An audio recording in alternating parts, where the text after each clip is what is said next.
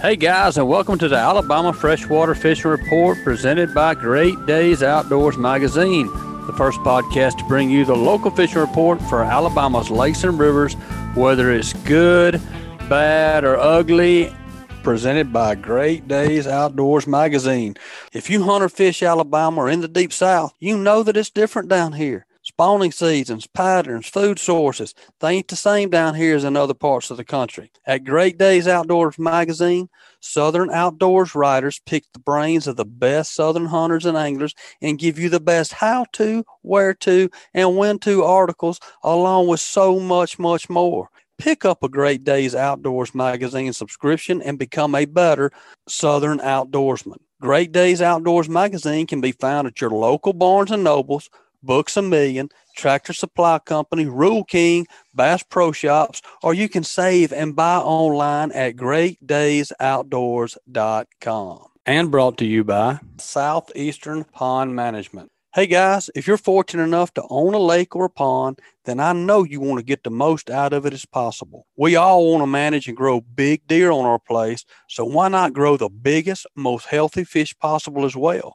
Give Norman a call at Southeastern Pond Management at two oh five, two eight eight, one three seven one, or just look them up, southeastern pond management dot com. And they do an incredible job around the state of Alabama and the Georgia, Tennessee. So if you're thinking about building a lake, if you're thinking about redoing an existing pond or lake that you have, restocking, fertilizing, liming, these guys do it all, and they do it well. And it's what they do for a living, so they're really good at it. What's up, guys? I'm your host, Brian Senn. Thank you so much for joining us today. Wow, things are different in Alabama today than they were yesterday. Imagine that, uh, a change in the weather uh, in Alabama. And and I'll be honest with you, I'm really glad to see this change. Uh, I am ready for this cooler weather. I know our fishermen are ready for the cooler weather. I can't wait for the show this week and for the next few weeks, just to see how things change in our lakes and our rivers across the state with this cooler weather kicking in. I know it's going to uh, put these fish in a different in a different mode, and uh, it usually makes it a lot more fun fishing. So I'm looking forward to that. But for today, we're going to start this first segment off today. I'm really excited about this segment. I've been wanting to have this person on for a long time. And so I'm I'm glad that we were able to, to put it together for today. But for our first segment of the day, I want to welcome Kay Donaldson. She is the director of the Alabama Bass Trail to the show. Kay, how are you? I am doing fantastic. And I am just like you. I am loving this cooler weather, and uh I think it is going to make the fish get a little more active. I think it's going to, we're going to start seeing fall pattern fishing, and I'm really excited about that. So, yeah, absolutely. And, and I'll tell you what I'm excited about is my electricity bill. Because uh, it's yes. about to go down finally. uh, I know. I mean, those one hundred degree days, I was born and raised in Alabama, been here my whole life, and I am just not weathering these one hundred degree days like I should. So I'm glad to see that um, for lots of reasons. I, my dog is glad to see that. Walks in the afternoon won't be near as bad oh, now. Right. It's, now it's seventy degrees. So oh, it's totally we're, different. We're ready for it. Favorite, this is definitely right. my favorite time of the year.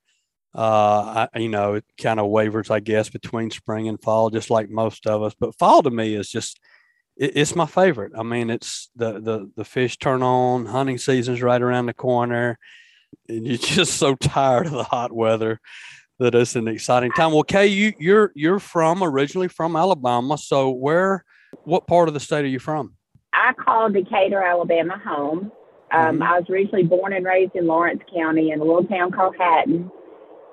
And then I moved to Decatur right after college, and I've been here ever since. This is where I've raised my kids, and this is where I call home now. And I guess probably until I pass away, this will be where home will be. So um, I, I'm lucky, though. I get to travel the entire state of Alabama. I get to see some of the most beautiful uh, lakes and river systems that we have to offer. So um, each time I go somewhere, I feel like I'm the kid that went away to college and come home again, because it just seems like a homecoming every time I go into one of these communities when we have our tournaments.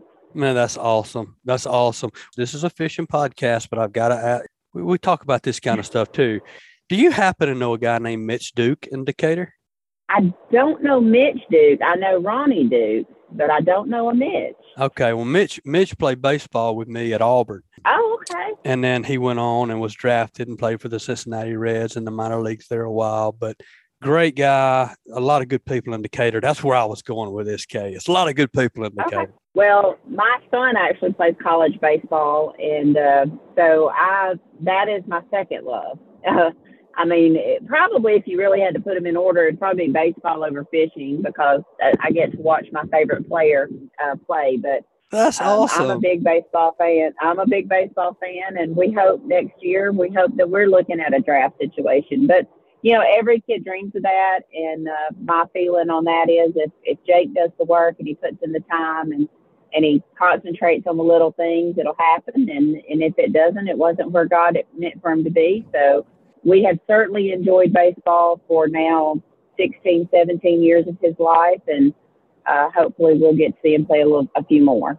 Well, and it's like I, I tell my son, who's a senior this year uh, at, at high school and, and wanting to go on and play, is I'm like, you know, son, and, and, and my co- my roommate at college, I mean, he played ten years in the big leagues. And, I mean, several of my mm-hmm. friends, you know, that are teammates played a long time in the major leagues, Tim Hudson. And mm-hmm. anyway, like I tell my son, I'm like, at some point, we all have to hang our cleats up. Sometimes right. that's sometimes that's after Little League. Sometimes that's after mm-hmm. J V, or sometimes it's after high school. The ones that are fortunate, they, they may hang them up after college. And then some of them get a long, you know, a career in the major leagues. But at some point, even those guys have to hang the cleats up at some time. So make the most of every opportunity that you have right now, because it's going to end. It's going to mm-hmm. end for all of us. And it did for me. And, and, and, um, Anyway, so it sounds like, where's he playing yeah. at? He plays at the University of Montevallo. Awesome. And uh, he is actually, yeah, he's a sophomore on the field because of COVID. He got an extra year of eligibility, so he's a sophomore on the field. He's a junior in the classroom. Uh, he's a catcher, so he um, he got to play, I want to say last year, he played about two hundred forty-eight innings uh, for the Falcons, and he um, he was their starter, and just absolutely loves Montevallo, loves the coaching uh, crew down there, absolutely loves the town.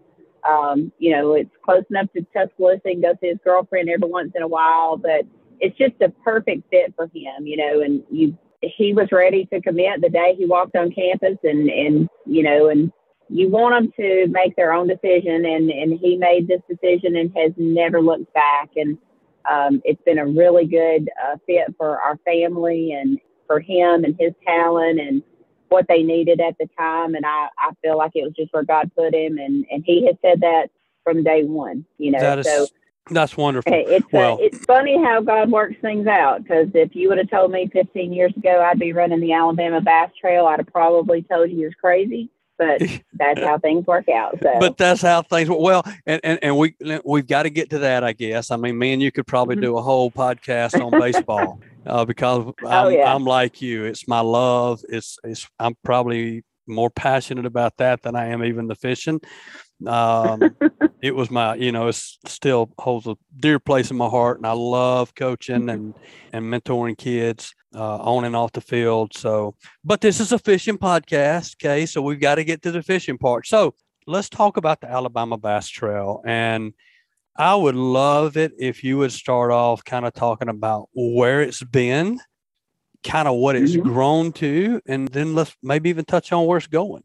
You know, Alabama Bass Trail was actually started as just a way to recruit anglers to come to the state, visit, fish for two or three days, and go home. It was really started as a tourism mechanism for the state of Alabama.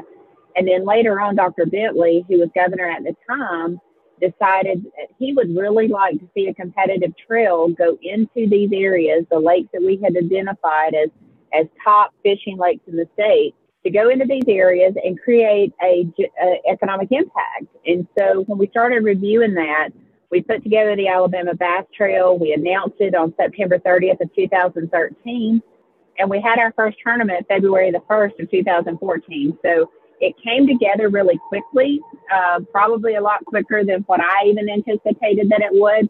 Uh, my job always had been marketing. I was a tourism marketing person. I had worked with tournament organizations before, uh, but I, this is what I was tasked to do. And so the the great thing about the trail is we kind of started big. We really didn't have a, a time that we were small and then grew. Um, we filled up in seventy-two days in our northern division with two hundred boats.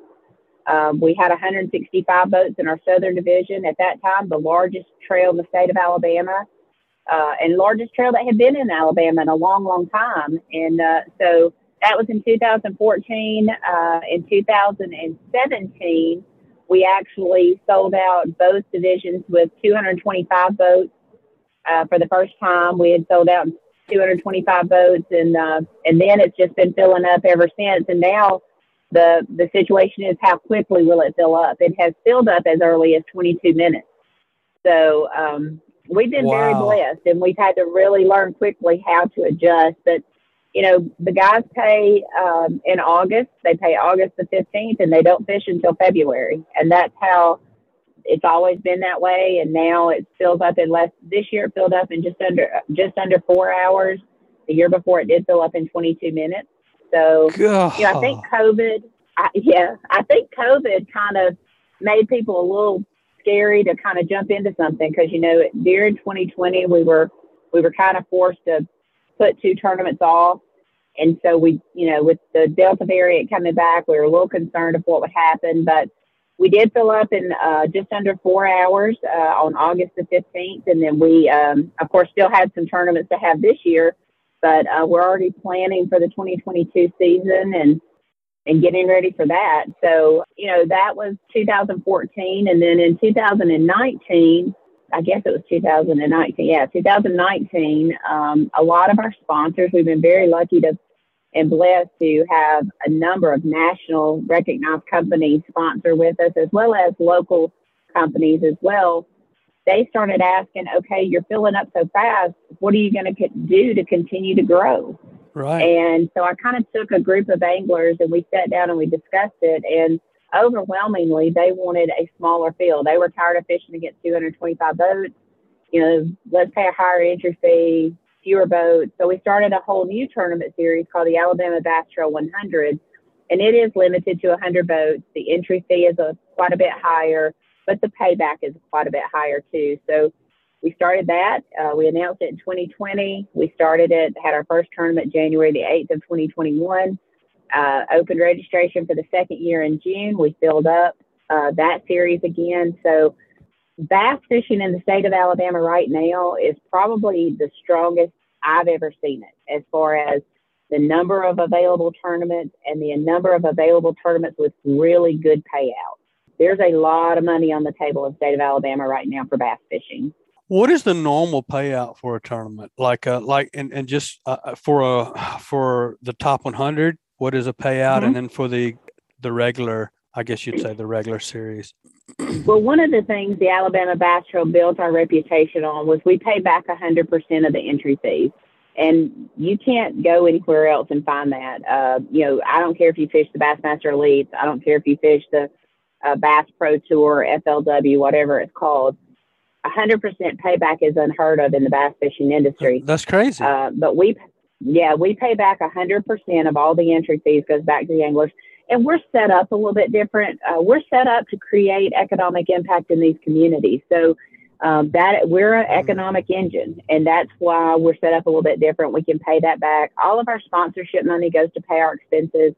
It goes to pay, you know, the upkeep of the website, the travel for the team, you know, the T V show that we produce. That's what the sponsorship money goes for. We actually pay back about one hundred thirteen percent on the regular series, because we pay an Angler of the Year bonus and we do some other things. So it comes out to about one hundred thirteen percent what we pay back. Typically on a tournament like ours, if you were to go to a, a Texas or Arkansas or something like that, your payout's going to be about eighty-five percent. So the organization's going to keep fifteen to twenty percent mm-hmm. for their operating costs, and then a payout's about, about eighty-five percent. Uh, and they usually pay, um, we call it one in five. So usually one place per five boats that you have enter is about what is customary in tournaments. Um, we pay down forty places. Um, At every regular season event, we pay out forty-seven thousand four hundred dollars, and that's a ten thousand dollars first place. That's a that's a pretty good payday for a, a one-day tournament, and a lot of our guys are in Phoenix boats, and so that qualifies them for another seven thousand dollars bonus.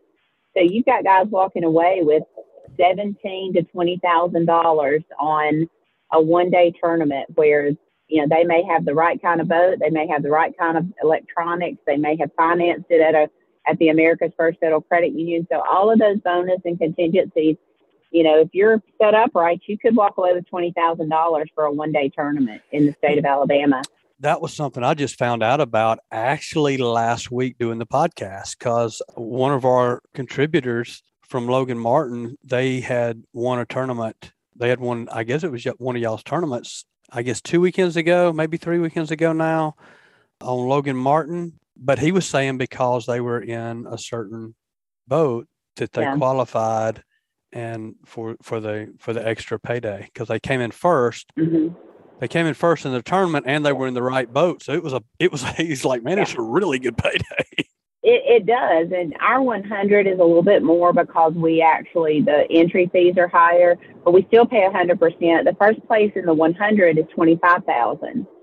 So at Eufaula in June, we actually paid out twenty-five thousand to the first place. He qualified for a seven thousand dollars Phoenix bonus. So that put him to thirty-two thousand.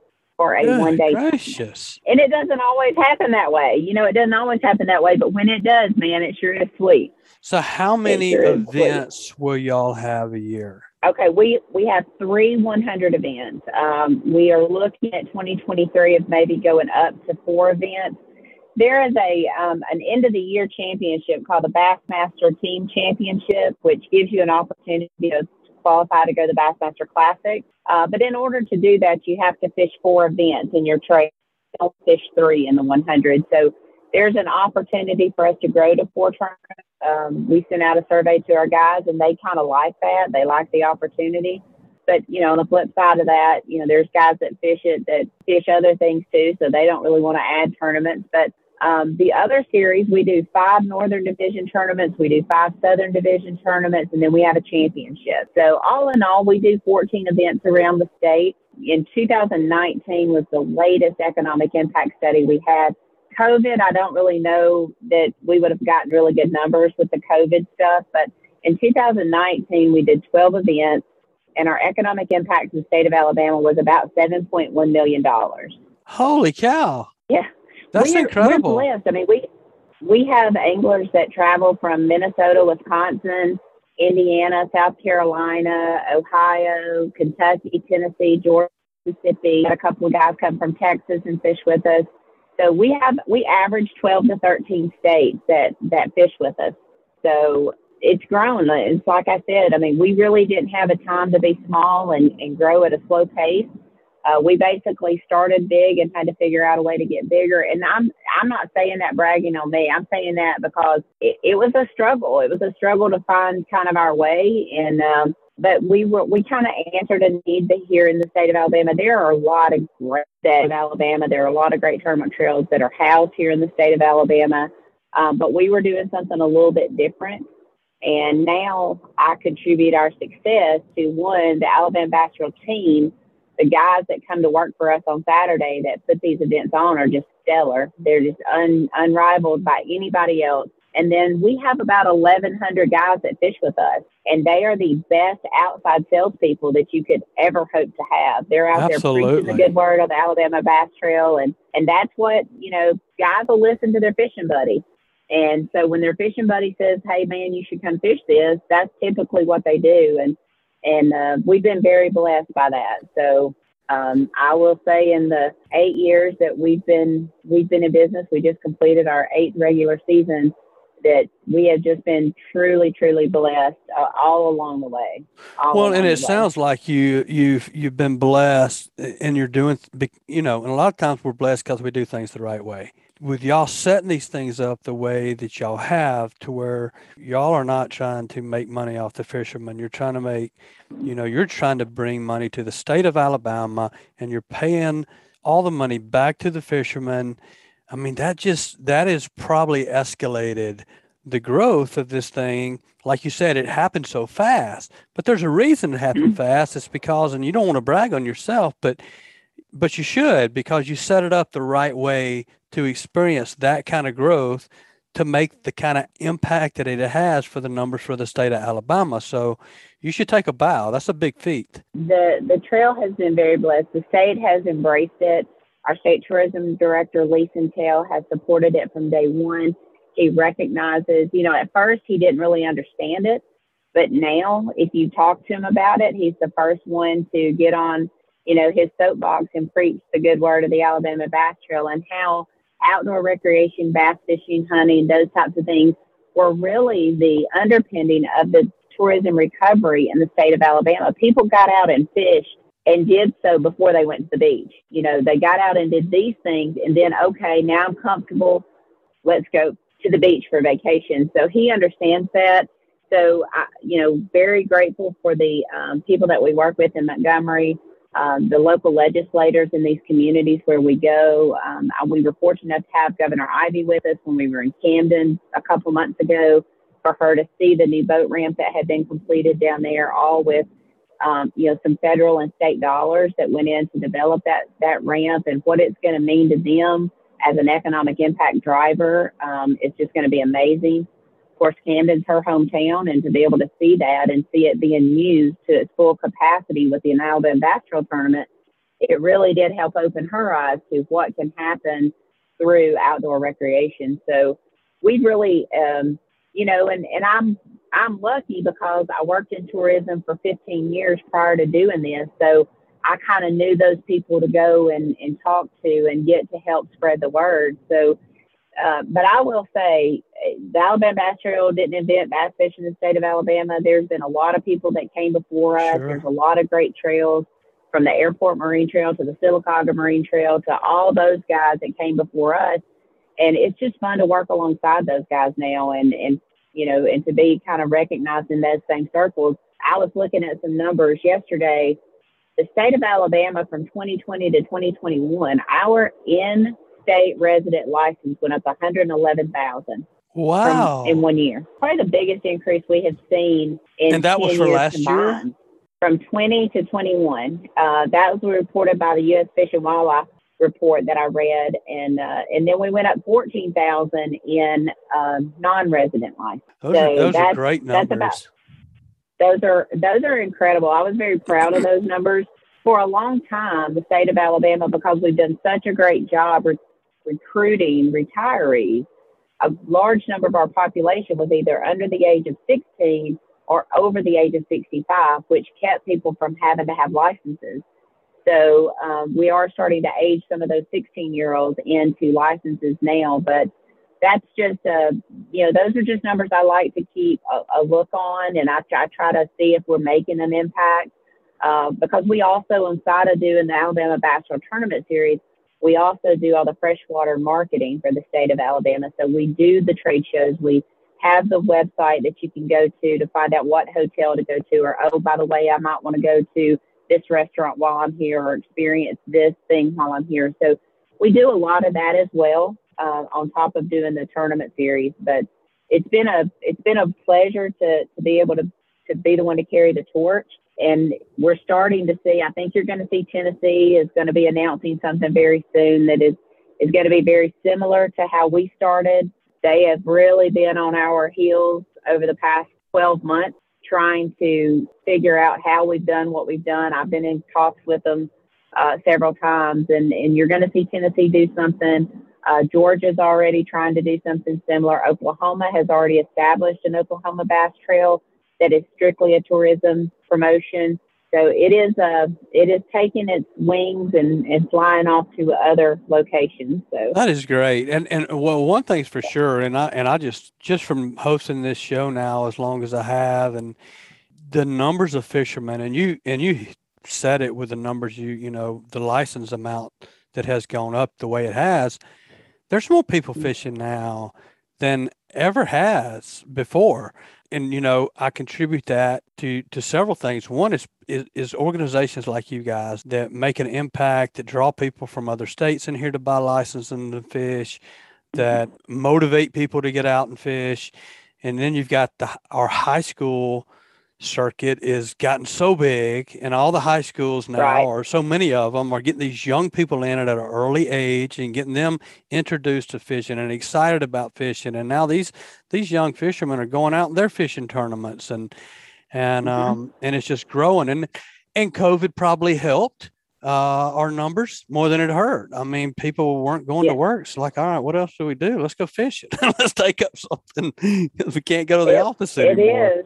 It uh, is. And, you know, if you're, it, it's, it's crazy to me. I mean, to see that we were talking, I was at the Coos Alabama River Improvement Association last week, and just hearing about all the plans for, you know, small craft access, you know, making sure that we can get kayaks and canoes in the water. That is a huge growing segment of the fishing business. Huge. And, you know, the Department of Conservation and, and Corps of Engineers and all those have to really be mindful of that, is as we start developing new boat ramps and as we start developing new access points, that we're mindful of that, and that we have good access points for, for the people that choose to use that type of craft. So there's just a lot that goes into it, and our Department of Conservation works really well um, managing our resources and things like that. So overall, the state of Alabama has been very, very well positioned for this boom in the industry. I hope we continue to ride this wave, uh, but I certainly think our state is is in a good position uh, yeah. geographically, as well as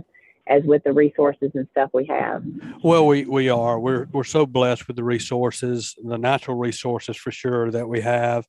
You know, I, I lived, I'm, I grew up in Alabama. I'm from Demopolis and grew up on the Tom Bibby and Black Warrior River fishing and hunting. And, and as we talked about earlier, went on and played baseball at Auburn, but then most of my adult life was spent in Mississippi, and up until, you know, six or seven years ago when I moved back.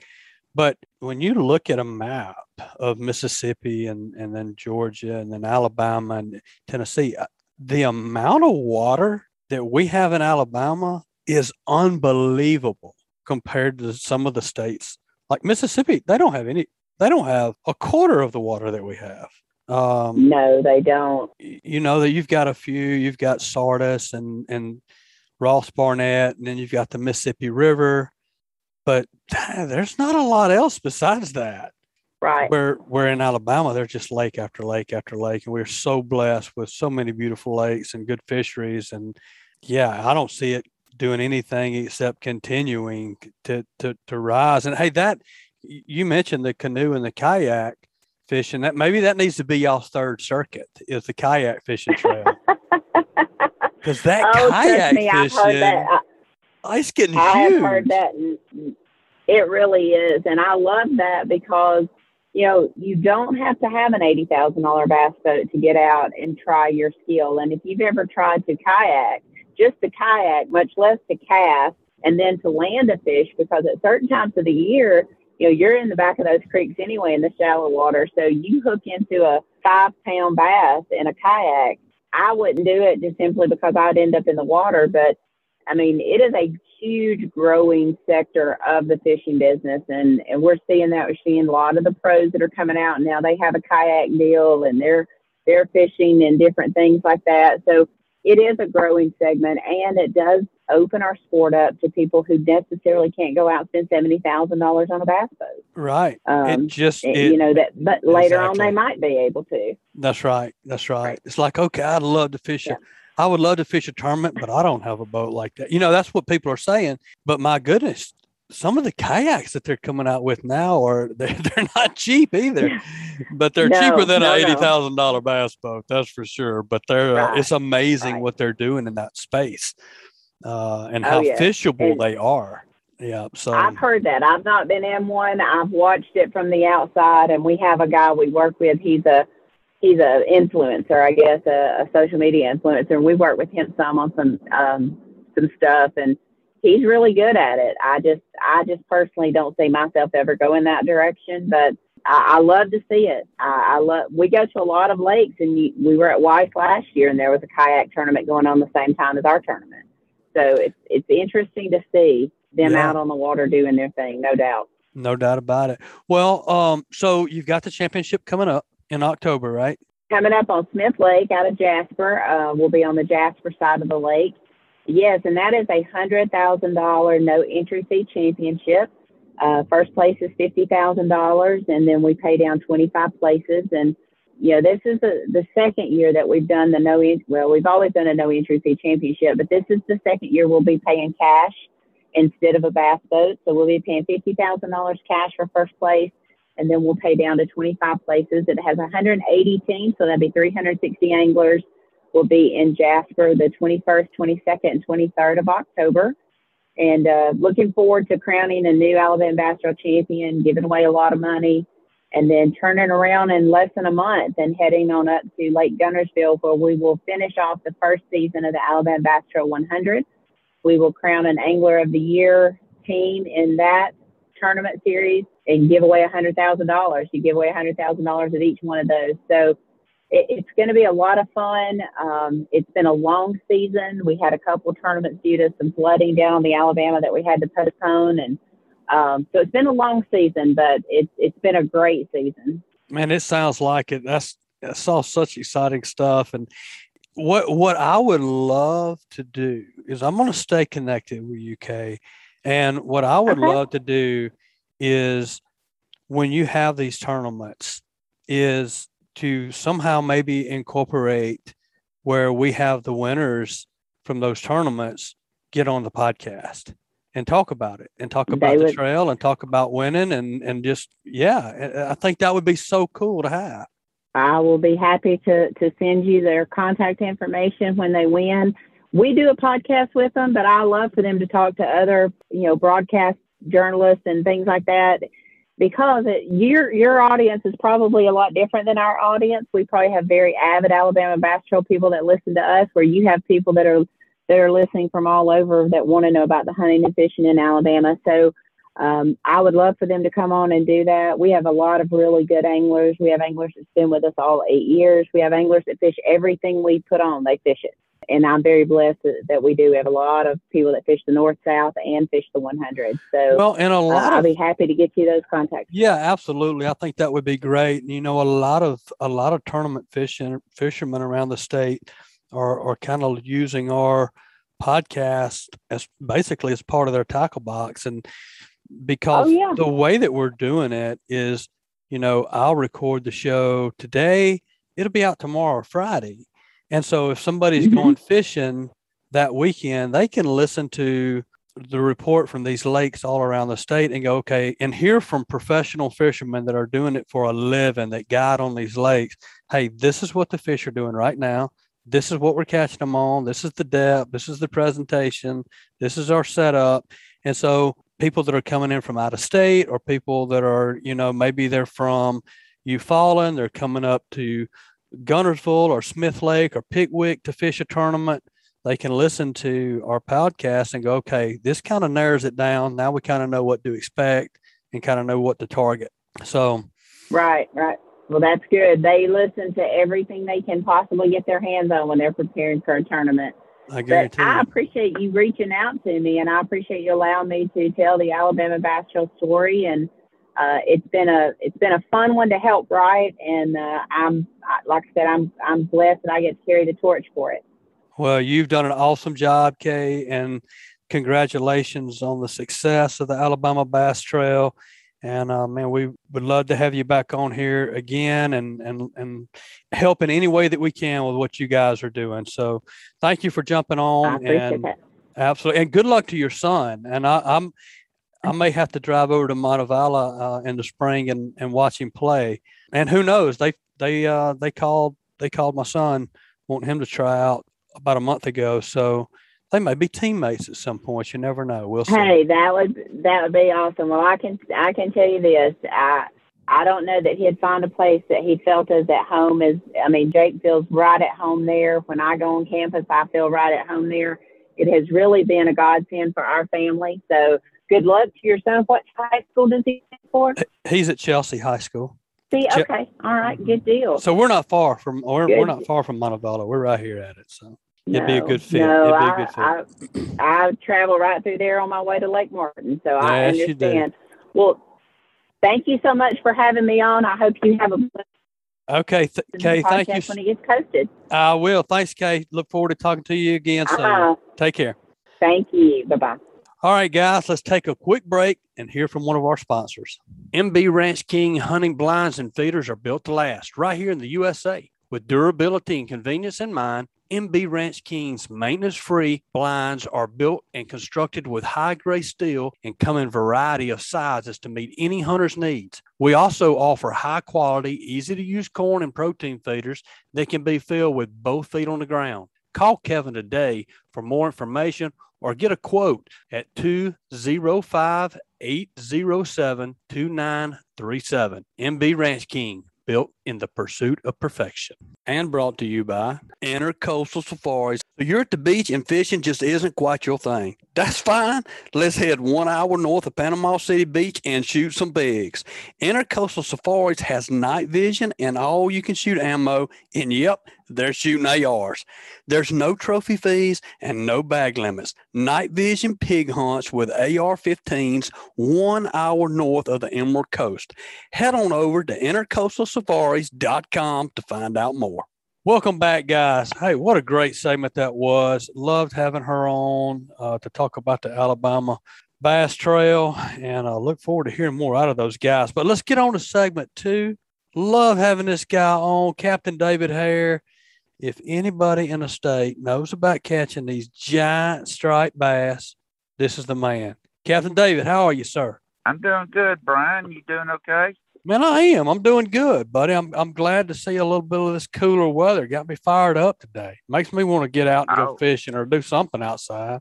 It, exactly. I was just looking at, uh, I had to make a run in my truck, and it says it's seventy-five here. It, it feels good for sure. Ain't no doubt about good. It, man. Little fall feel in the air. That's right. That's right. Say, so have you been able to do any fishing lately? Man, I have not. Uh, between baseball and cheer practice from my daughter and and everything else I got going on in the world, I have not had near as much time to fish lately as I have in the past or that I would like to. But I'll be honest with you, I ain't real mad at them in August and early September. Uh, oh. It's hot. And uh, if, if there's a time of the year that I don't want to go fishing, Mm-hmm. It's it's probably that time, but uh, yeah, but it's it's fixing to get back right. That's right. That's right. Mm-hmm. We're seeing a cha- we're seeing a change here. That's for sure. The bites started getting better about about a week ago, and uh, getting a lot of fish up on top now. And uh, uh, I I had actually went down to the coast this past weekend to see my grandkids, and uh, we were had a charter trip planned for Friday, and of course we couldn't run it it was too rough, but anyway, we stayed down there and did some visiting, and uh, uh I got some phone calls that some of my buddies had got on some stripers on top in some places I told them to check, and uh so they were excited, and uh and I've been seeing a good many fish on top. That's got to be an exciting time of the year for the striped bass fishing. You know, to catch one of those giants on top would be that'd be a tremendous amount of fun. Oh yeah, yeah, no doubt. It's uh, you get so excited out there, you have to you have to sort of calm yourself down. As as long as I've been doing this, I still I get just as excited as the clients do, and sometimes more excited because I know what. I know what's in Lake Martin and know the potential, what they can hook up out there. Right. Yeah. When you see that big explosion on the top of that water, you, you don't know if it's a twenty pounder or a forty pounder, but you know, it might be a real good fish. That, exactly. Exactly. I have a world of clients say, oh my gosh, I didn't, I didn't realize we was going to be catching this size fish. And uh, we, it's uh, for, For anybody that's never been, it's an eye-opener, I promise you. You have no but, idea uh, that was but, in that lake. That's right. Well, so y'all yeah, are catching some right. big fish right now.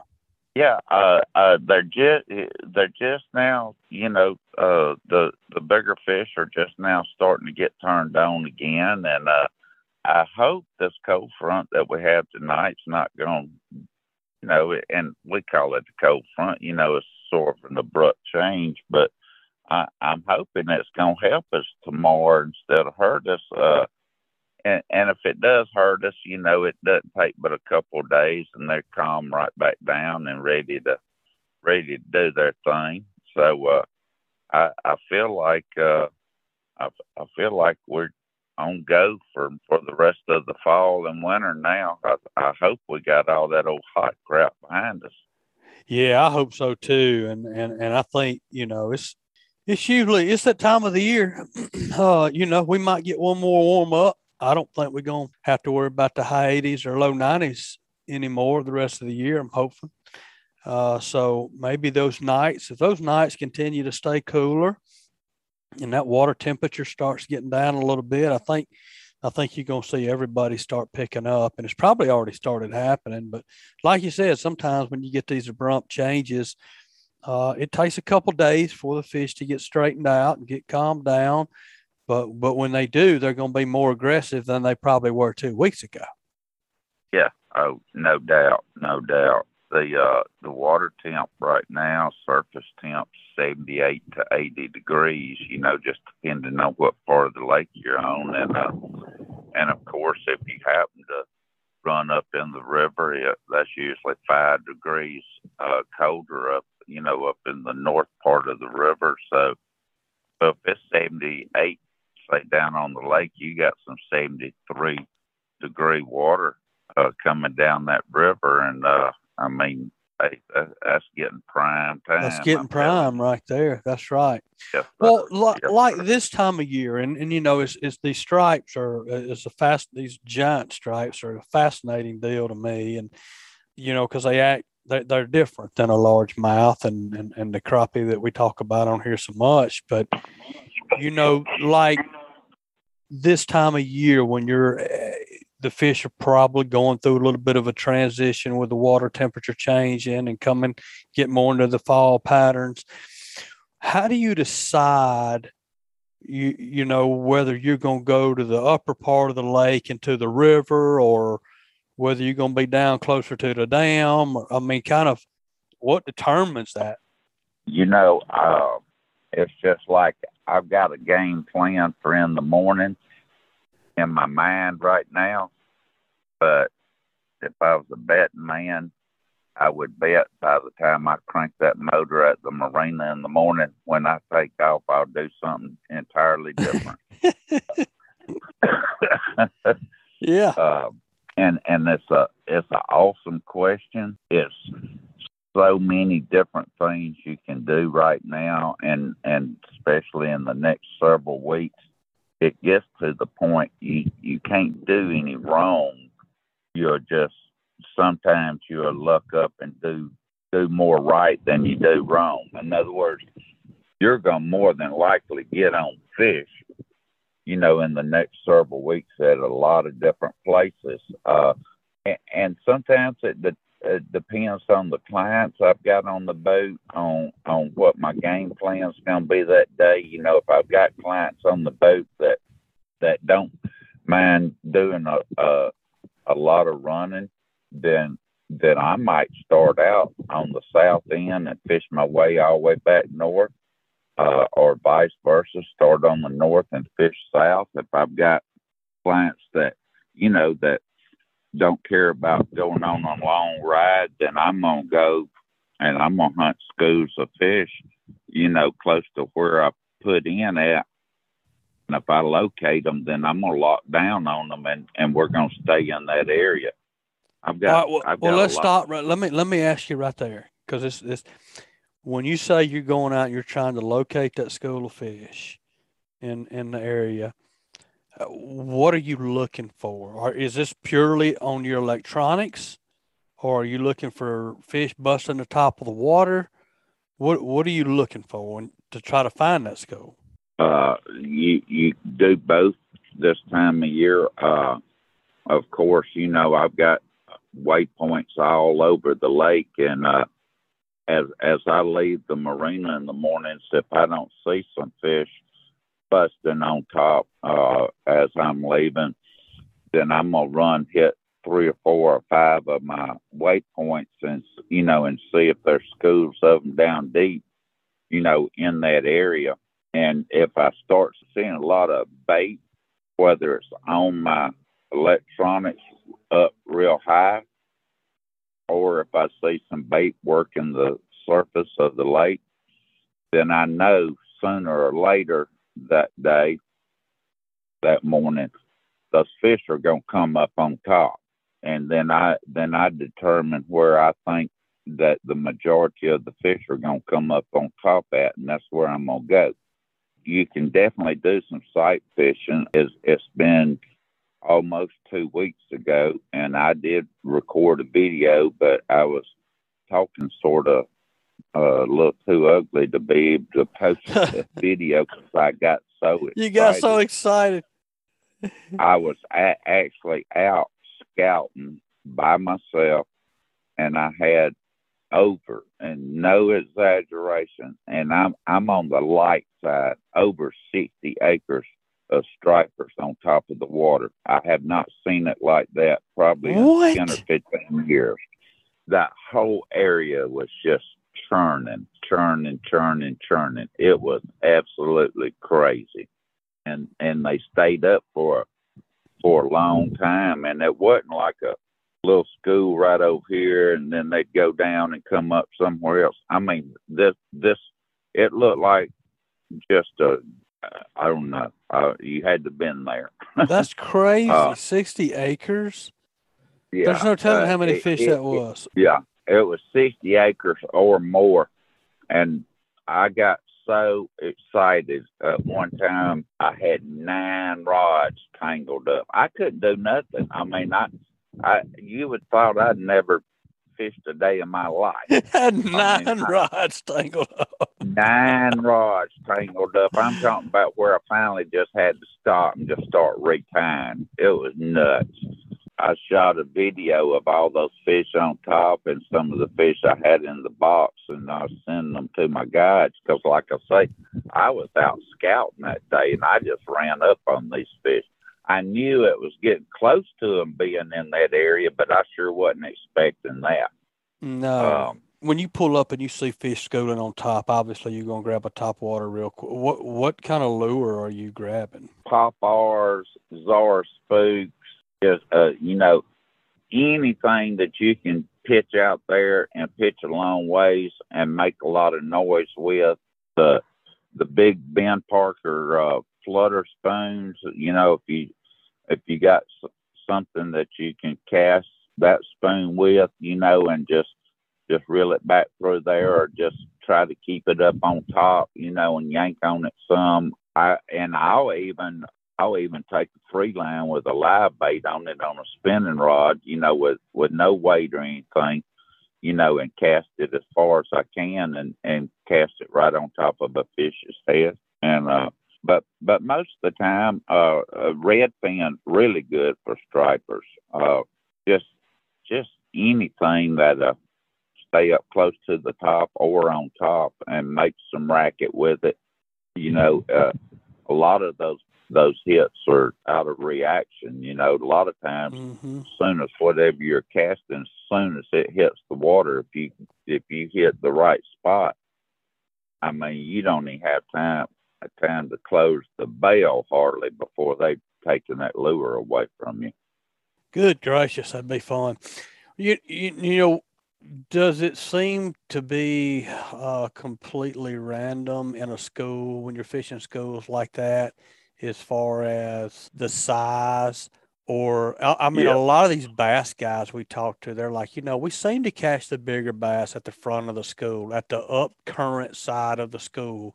We seem to catch the bigger fish there. It's like they, it's like the larger bass get out front, and uh, and and position themselves in in kind of the, you know, where they can catch the first bait coming down down current from them. Have you ever noticed that with stripes, or is it more just random? But it's, it, it's sort of random, but I, I will tell you this: your bigger stripes are going to be below those ones that are on surface. In other words, if you if you pitch a say a swim bait or or just anything, if you if it can get down there, You know, if it can get below the surface of the water, your bigger fish are going to come from right below instead of right there on top. Huh. That's, so yeah. if you just, it's just, if you can just get the bait past that first wave of smaller ones and yeah. get it down it, there, it, then that's where the bigger ones are. Exactly. And when, when I'm saying the, uh, get them past the smaller ones, these fish that came up the other day, these were five to twelve pound fish. I mean, these weren't your little one, one and two pound fish. I mean, again, I haven't seen that many fish in years and years and years and years of that quality on top. I just, I, it's been a long time. That's, that's, that'd be a, that'd be a sight right there now. That'd be a lot of fun to get into something like that. What, talk to yeah. me a little bit about your setup, as far as you're obviously set up to potentially catch some thirty, forty pound fish. So knowing that, are you using more spinning reels, bait casters? What kind of line seems to work better? Pound test? Kind of walk through your setup just a little bit. And all this is just what what I've learned and discovered over all the years of fishing for these stripers. You finally just sort of zero in on what works best for you. So I never, I never, ever use over a twenty pound monofilament line. If you use over twenty pounds, and, and I'm always talking Lake Martin, okay? If you use over twenty pound test line, you're not going to get as many bites. So you just use a twenty pound test line and back back off your drag a little bit. And in the wintertime, I'll, I'll even use anywhere from ten to twelve pound test line on spinning rods, and sure enough, back off on the drag. And we've gotten a forty-five pound striper in on a ten pound test line on a spinner rod before. Ooh. And so, so it can be done. Now you might have to follow that fish around till he tires out, but it can be done. And we'll use a twenty pound fluorocarbon leader. I like spinning rods, and I use a lot of, uh, I use a lot of ugly stick, catfish, medium heavy Uh, rods, some seven, seven and a half foot rods, and I also use the ugly stick striper rods, seven and a half with a medium action. So I, I don't use stuff that's real light when it comes to rods, but I sure don't use anything real stiff either. It, say in the springtime, if I'm fishing up in the river, I'm just going to say, for instance, in April and May, if I'm up in the river pulling big bait on boards, yes, I'm I'm going to use everything I use is going to be a medium heavy instead of just a medium light, because the potential's there to catch that thirty to fifty pound striper. So that's what I'm going to use up there. Man, that's good. Are you using mainly, uh, and I know topwater, we were discussing, you know, mainly topwater today. So I know you're using artificial bait there, but is there, um, is there a certain time of the day, like say you, do those fish when they're schooling on top, is that where you would go out and stay on topwater all day with the client? Or are you fishing that, you know, first thing in the morning you're finding the schools and then the fish are going back down and, and you're using either artificial or live bait? I'm fixing to tell you something that's probably just the opposite of what most people would tell you. First thing in the morning, you know, it, like if I get out there before daylight, I might actually be, you know, downlining something, something deep. And as the sun comes up and the brighter the sun gets, that's when these these herring and these stripers are going to uh, start hitting on top. Pretty much opposite of what I grew grew up, right? You know, but these herring on a real bright sunny day in the fall and the winter, they're gonna come up close to the top, and and those stripers are gonna come with they're them. They're gonna follow them. Yeah, yeah, it, it, and again, it's just the opposite of what what you would normally think. Sure. Uh, yeah, absolutely. But that's, yeah, that's very and, interesting. Uh, yeah, but but uh, to answer your question, I'm going to do both. I, I'm going to uh, top water fish, and I'm going to, you know, and I'm going to uh, fish for some fish that's a little bit deeper, but But like uh, like yesterday, I booked some of my regular customers yesterday. They they're gonna do a, a three day trip in October, and all they want to do is is uh, topwater fish. So we'll spend the whole trip just running from place to place, you know, fishing topwater, because they have caught so many fish with me over the years. They said they'd rather catch three fish on top, casting to them, than fifty fish on a downlining rod, just because they've been doing it for so long. They want, you know, they, they enjoy yeah. that topwater fight, you know, and, you know, and they're using my spinning rods and casting to them. And I mean, they've had them jerk, have the rods jerked out of their hands. So they know the potential out there on a topwater bite. So they, uh, they love coming and doing that. Well, I mean, we all love the topwater. It's just fun. That's all there is to it. It's just yeah. fun. Oh, it's yeah. hard to beat. Mm-hmm. it, it is. It is. And, well, uh, it's and I I get so excited this time of year. You know, people say, "I last time we went with you, you know, we didn't do all that great." I said, "Last time you went with me, you know, it was probably August the twentieth, and I told you before we went, this ain't the time to be going." You know, right? It's just, uh, it's just, it's just, just different season. Yeah, it's, uh, yeah, yeah, yeah, for sure. Absolutely. Well, if somebody was going to come up there this weekend, and uh, you know, I got to get a tip from you. So, if somebody's going to come come over to Lake Martin this weekend and try to catch some of these stripes, you know, what would your tip of the day be? I I would come if you're coming uh, to try to catch a striper this weekend. I would come prepared. It's especially to be ready to do some casting on top.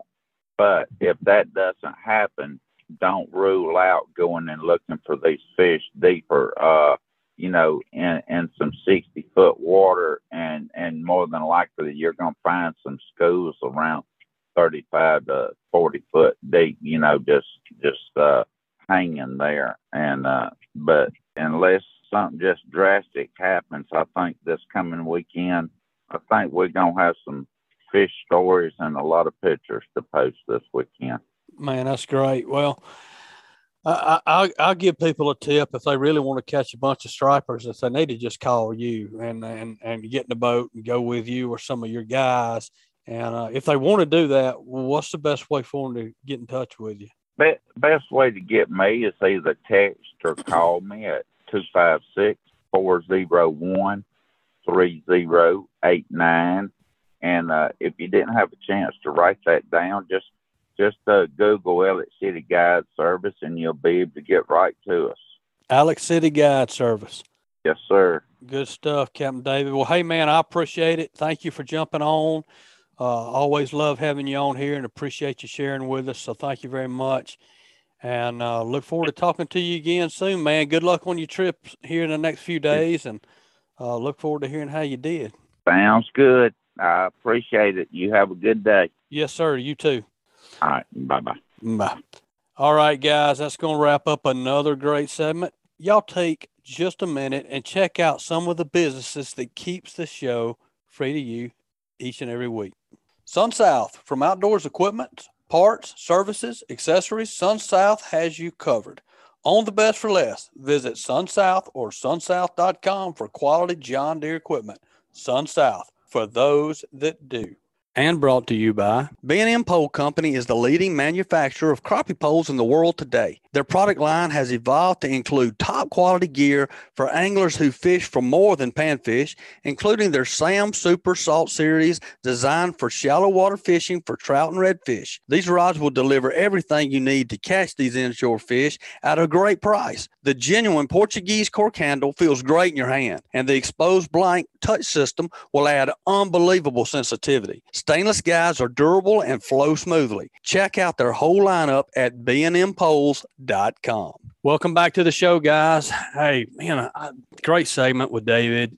man, you guys, if you go on his Facebook page or, or their website, I mean, it's pretty amazing the size of some of these striped bass that we have, not just in Lake Martin, but, but you know, Smith Lake is unbelievable. And several of these um, big lakes that we have around the state hold some just super big striped bass.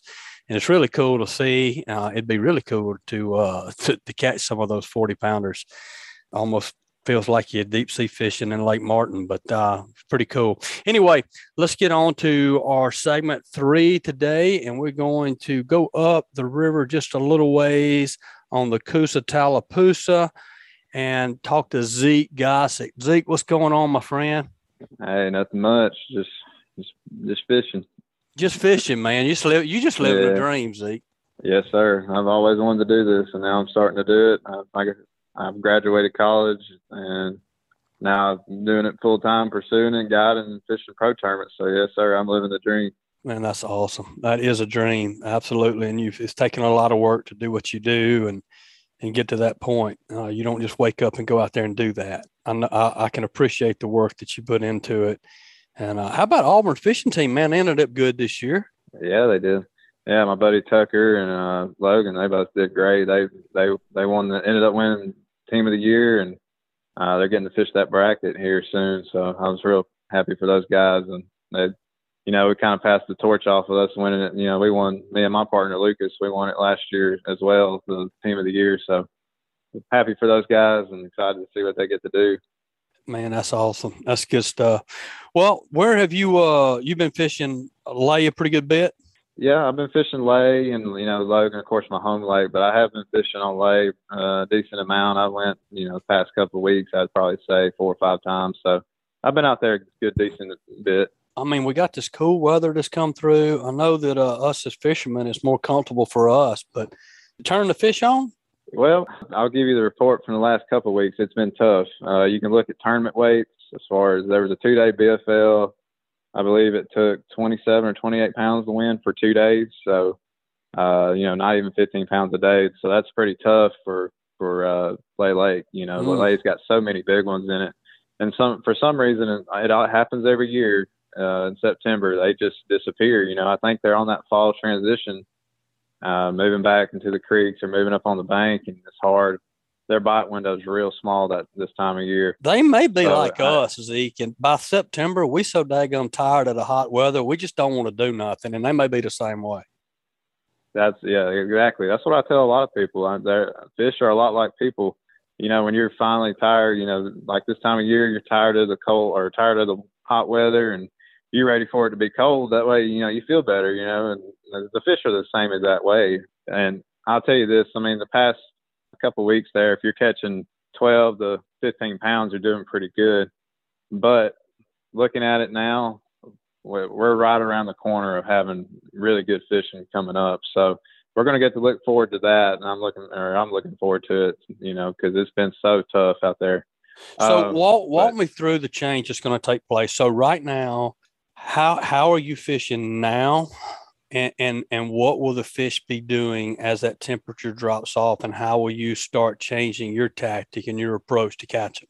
Right. So tonight's going to be one of our first colder nights that we've had. We've had a couple, but we're really about to have like three or four in a row. So the way I'm going to approach that, I'm going to fish the places where I think they're coming to rather than fish places that I have been catching them, where you know, if they're on a ledge or something. And we have a lot of current in the in the system right now as well from all the rain. So we're it's cooking up to be a really good uh, week, especially next week coming up. As soon as the current slows down just a hair and all the cooler nights cool down the water, and we get around a four or five degree water temp, those fish will they will rush the banks, they'll rush the backs of the creeks, haul the shad. You'll see a big movement come about the third or fourth day on that cold snap for sure. So the way I'd fish it is I'd I would go to either A, the back of a creek, maybe fish. I'd usually fish the grass, of course. Uh, Lay's notorious for the grass bite. So I really think we'll see a lot of fish push the bank. As far as like spotted bass, they, they'll start moving up on those shallow ledges around beeswax and on the bluff walls downriver. You'll see a lot of big fish start pushing up on those walls and just pushing shallow uh, with all the water moving too. So I think we're about to see a big move here soon, so I'm really looking forward to it because it's been so so dang tough lately. Now, when you talk about the bluff walls, you're talking about down on Lay where it's, I mean, the kind of those clay banks just come straight down into the water, right? Right. Well, I guess the best point to tell everybody is what they call the Narrows. So the Narrows is below Bozo's Fish Camp. A lot of people probably know that. Uh, but the Narrows down to the lower end dam, actually Lay Dam, there's a lot of bluff walls, a lot of vertical cover down on that end. It, it actually, you know, it's a totally different lake kind of up on the upper around Beeswax. You know, it's a lot shallower, a lot more stumps, but mm-hmm. you you transition down there to the bottom end, which is actually where I think everything goes down first because, one, the water's clear and more, and also they have that more vertical structure. So they can move up and down a lot easier up there. Uh, and during the fall, I'd love to fish down there on the lower end on those bluffs. I usually throw either a spinnerbait, jerkbait. I might flip a jig down those walls. Uh, it can be really good fishing, especially for spotted bass. Uh, spotted bass are going to be a lot more consistent if you're looking at just catching fish. But don't, you know, don't pass up on a grass bed or, or nothing in the back of a creek either. So that's where those largemouth are going to start to stage up. And they'll, I've actually seen a lot more big gizzard shad this year, which is actually good. I, I see them jumping and like you'll go in the back of a pocket and you'll hit, you know, you'll be in shallow water. And when you hit your trolling motor, you'll see big gizzard shad jump. So I'm, I'm really excited to see the forage. It looks like it's really good right now. So they should be starting to follow those big gizzard shad or, and even the little tiny shad. You'll see them feed on those little, you know, fingernail size shad as well. So it's going to get good here soon for sure. Now, so you, and you said what you were fishing on the, on the bluff walls. If you're going, if you're fishing, uh, you still in the grass, you're throwing a swim jig. Uh, yeah. So the grass, yeah. Swim jig, flip, you know, the October, you know, October, I'm going to talk about a little bit, you know, ahead of time now because sure. it's going to be totally different. So, yes. Yeah, so if I went to go fish the grass, the frog bite's going to get really good. There's always a good fall frog bite on, on any lake. You know, it's most popular on like lakes like Guntersville or, or Pickwick in the Hydrilla, but it's the same deal on the Coosa. You'll have a good frog bite, uh, a good swim jig bite, and a good flipping bite usually, uh, especially if you have a cloudy, windy day uh, or a little bit of rain. That's probably the optimal conditions uh, for that kind of fishing style, but you can still catch them in the sun too, of course, but usually the spots bite a little bit better for me if it's a more sunny day than, than the largemouth, but you can catch either or, but yeah, so just keeping it simple in the grass, you know, the, you know, the, the trio is what I call it, you know, swim jig, frog, and flip. And you, you can usually run across a couple of good ones, especially in the fall time. It's not going to be as good as the spring, but uh, it's definitely going to be a good day. Yeah. Absolutely. Well, let's go back to the bluff bluffs just a minute.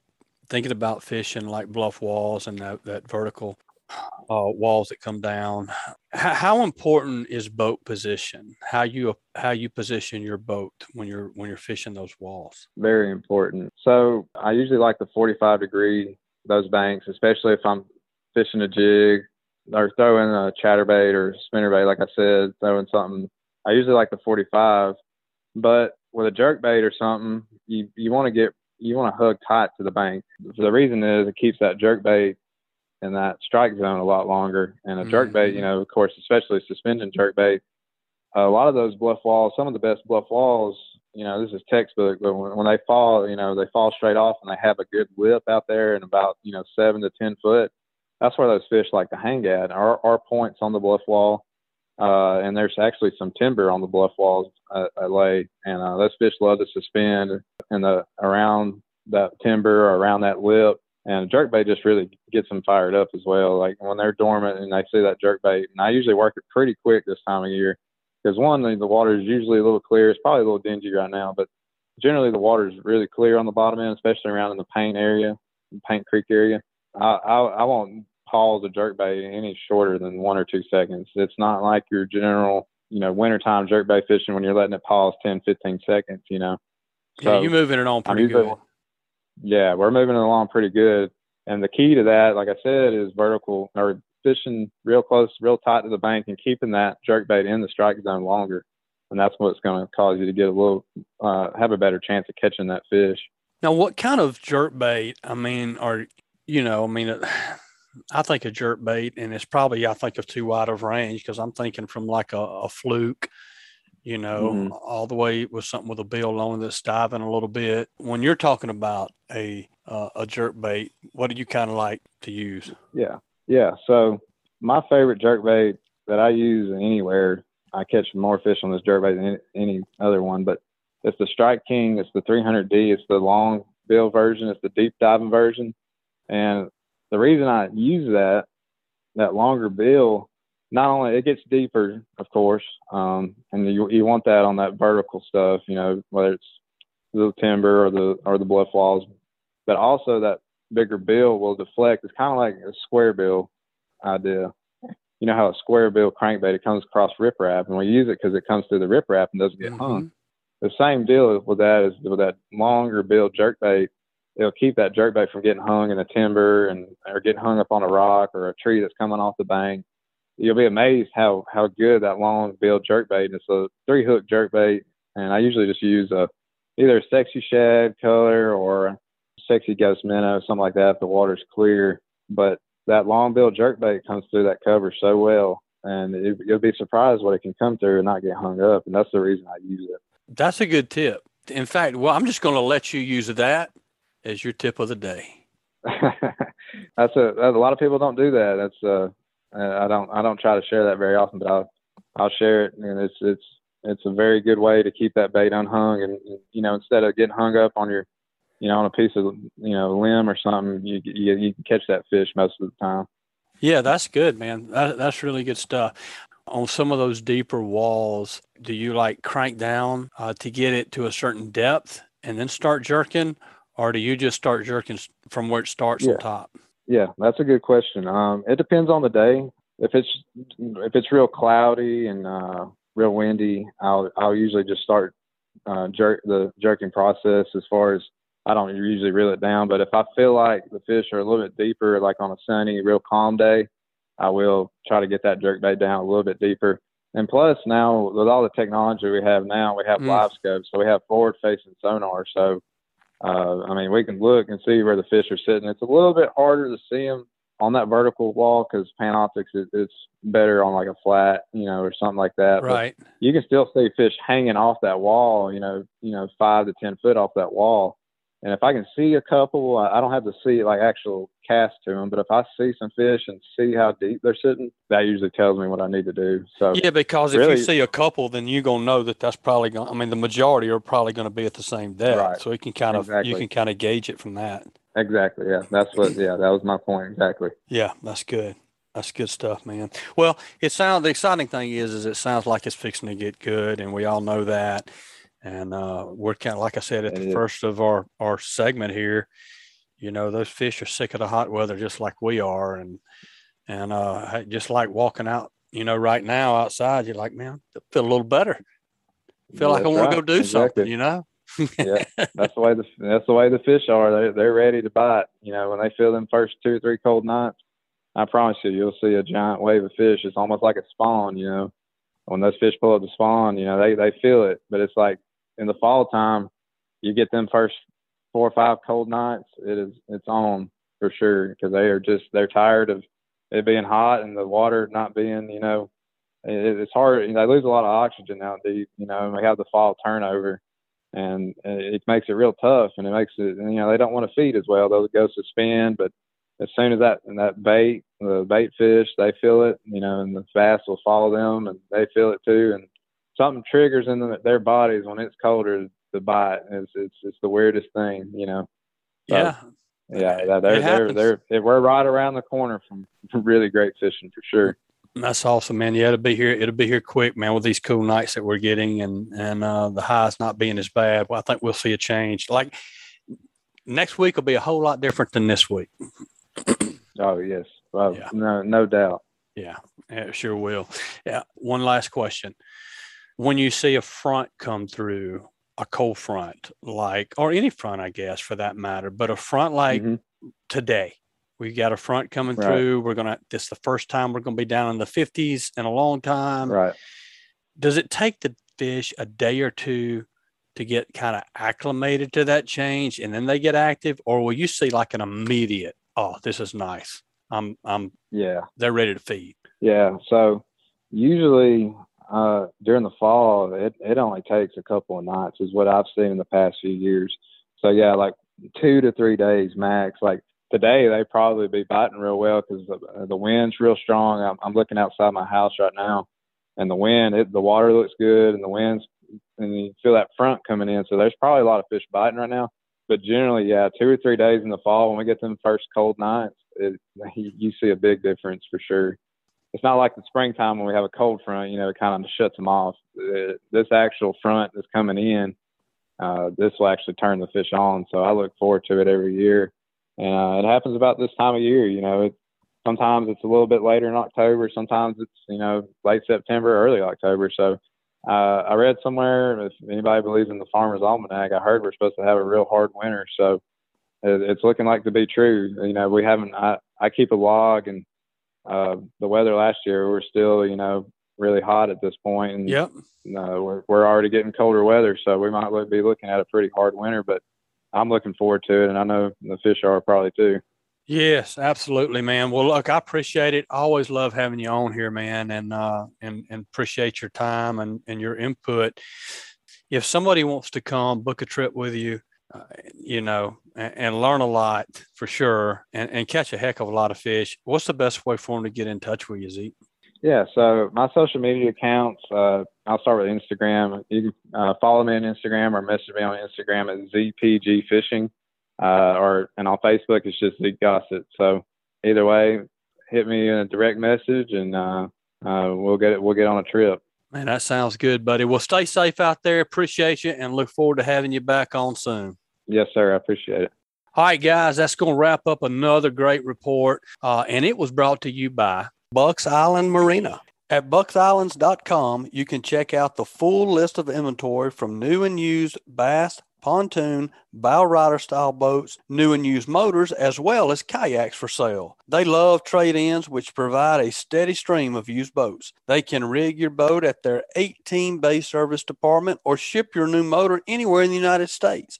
They provide boat service on all kinds of boats, even if they weren't purchased from Bucks Island. They have factory-trained and certified technicians, so visit them at forty-five hundred Highway seventy-seven, Southside, Alabama three five nine oh seven, or give them a call at two five six, four four two, two five eight eight. And brought to you by Photonis Defense. Photonis Defense is proud to offer the P D Pro line of night vision systems. The P D Pro series is the world's smallest and lightest night vision goggles, built around the Photonis sixteen millimeter filmless four G image intensifier tubes and our hybrid filmless eighteen millimeter image intensifier tubes. These ultralight, ultra-compact night vision systems deliver the cleanest image, best resolution, smallest, most transparent halo, and best overall performance and function of any night vision system available. The P D Pro line consists of the P D Pro M sixteen millimeter monocular, the P D Pro B sixteen millimeter binocular, and the P D Pro Q panoramic night vision system. Photonis Defense, masters of darkness. All right, folks, that's going to wrap it up for this week. If you're enjoying the podcast, as always, please take a minute to subscribe, rate, and uh, leave us a review wherever you listen to the podcast. If you'd like us to email it to you, we'd love to do that each and every week, too. So just text the word fishing to three one four, six six five, one seven six seven. And we will email you the show each and every week. Stay safe out there on the water, guys. Talk to y'all next week. This week's Alabama Freshwater Fishing Report was brought to you by outdoor alabama dot com. That's where I learned the basics of how to hunt and fish, including what's in season and which license to buy. Learn more at outdoor alabama dot com. Go hunt, go fish, get outdoors. This message was brought to you by the Alabama Department of Conservation and Natural Resources. And brought to you by B and M Pole Company is more than just panfish. Check out their Sam Super Salt Series, designed for shallow water fishing for trout and redfish, at b n m poles dot com. And brought to you by Intercoastal Safaris. You're at the beach and fishing just isn't quite your thing. That's fine. Let's head one hour north of Panama City Beach and shoot some pigs. There's no trophy fees and no bag limits. Night vision pig hunts with A R fifteens one hour north north of the Emerald Coast. Head on over to intercoastal safaris dot com to find out more. And brought to you by Bucks Island is a family-owned and operated business since nineteen forty-eight. They have new pontoon boats, bass boats, bow riders, and aluminum boats for sale. Visit them at bucks islands dot com or give them a call at two five six, four four two, two five eight eight. And by M B Ranch King. Save time and money when you buy M B Ranch King's maintenance-free hunting blinds. Call Kevin for info or quotes, two oh five, eight oh seven, two nine three seven. M B Ranch King, built in the pursuit of perfection. And by Sun South. If your to-do list requires work on the land, come see us at Sun South. We listen to your needs so you get the right equipment and the right implements at a price you can afford. For John Deere equipment sales, parts, and service, come see us at Sun South. Equipment for those that do. And brought to you by Photonis Defense, P D Pro Ultralight Ultra Compact Night Vision Systems. Simply the best in-class night vision system ever built. Contact us at photonis defense dot com to learn more. Photonis Defense, masters of darkness. And brought to you by Great Days Outdoors magazine. Become a better Southern hunter and angler and pick up your copy today wherever fine magazines are sold, or save a bundle online at great days outdoors dot com.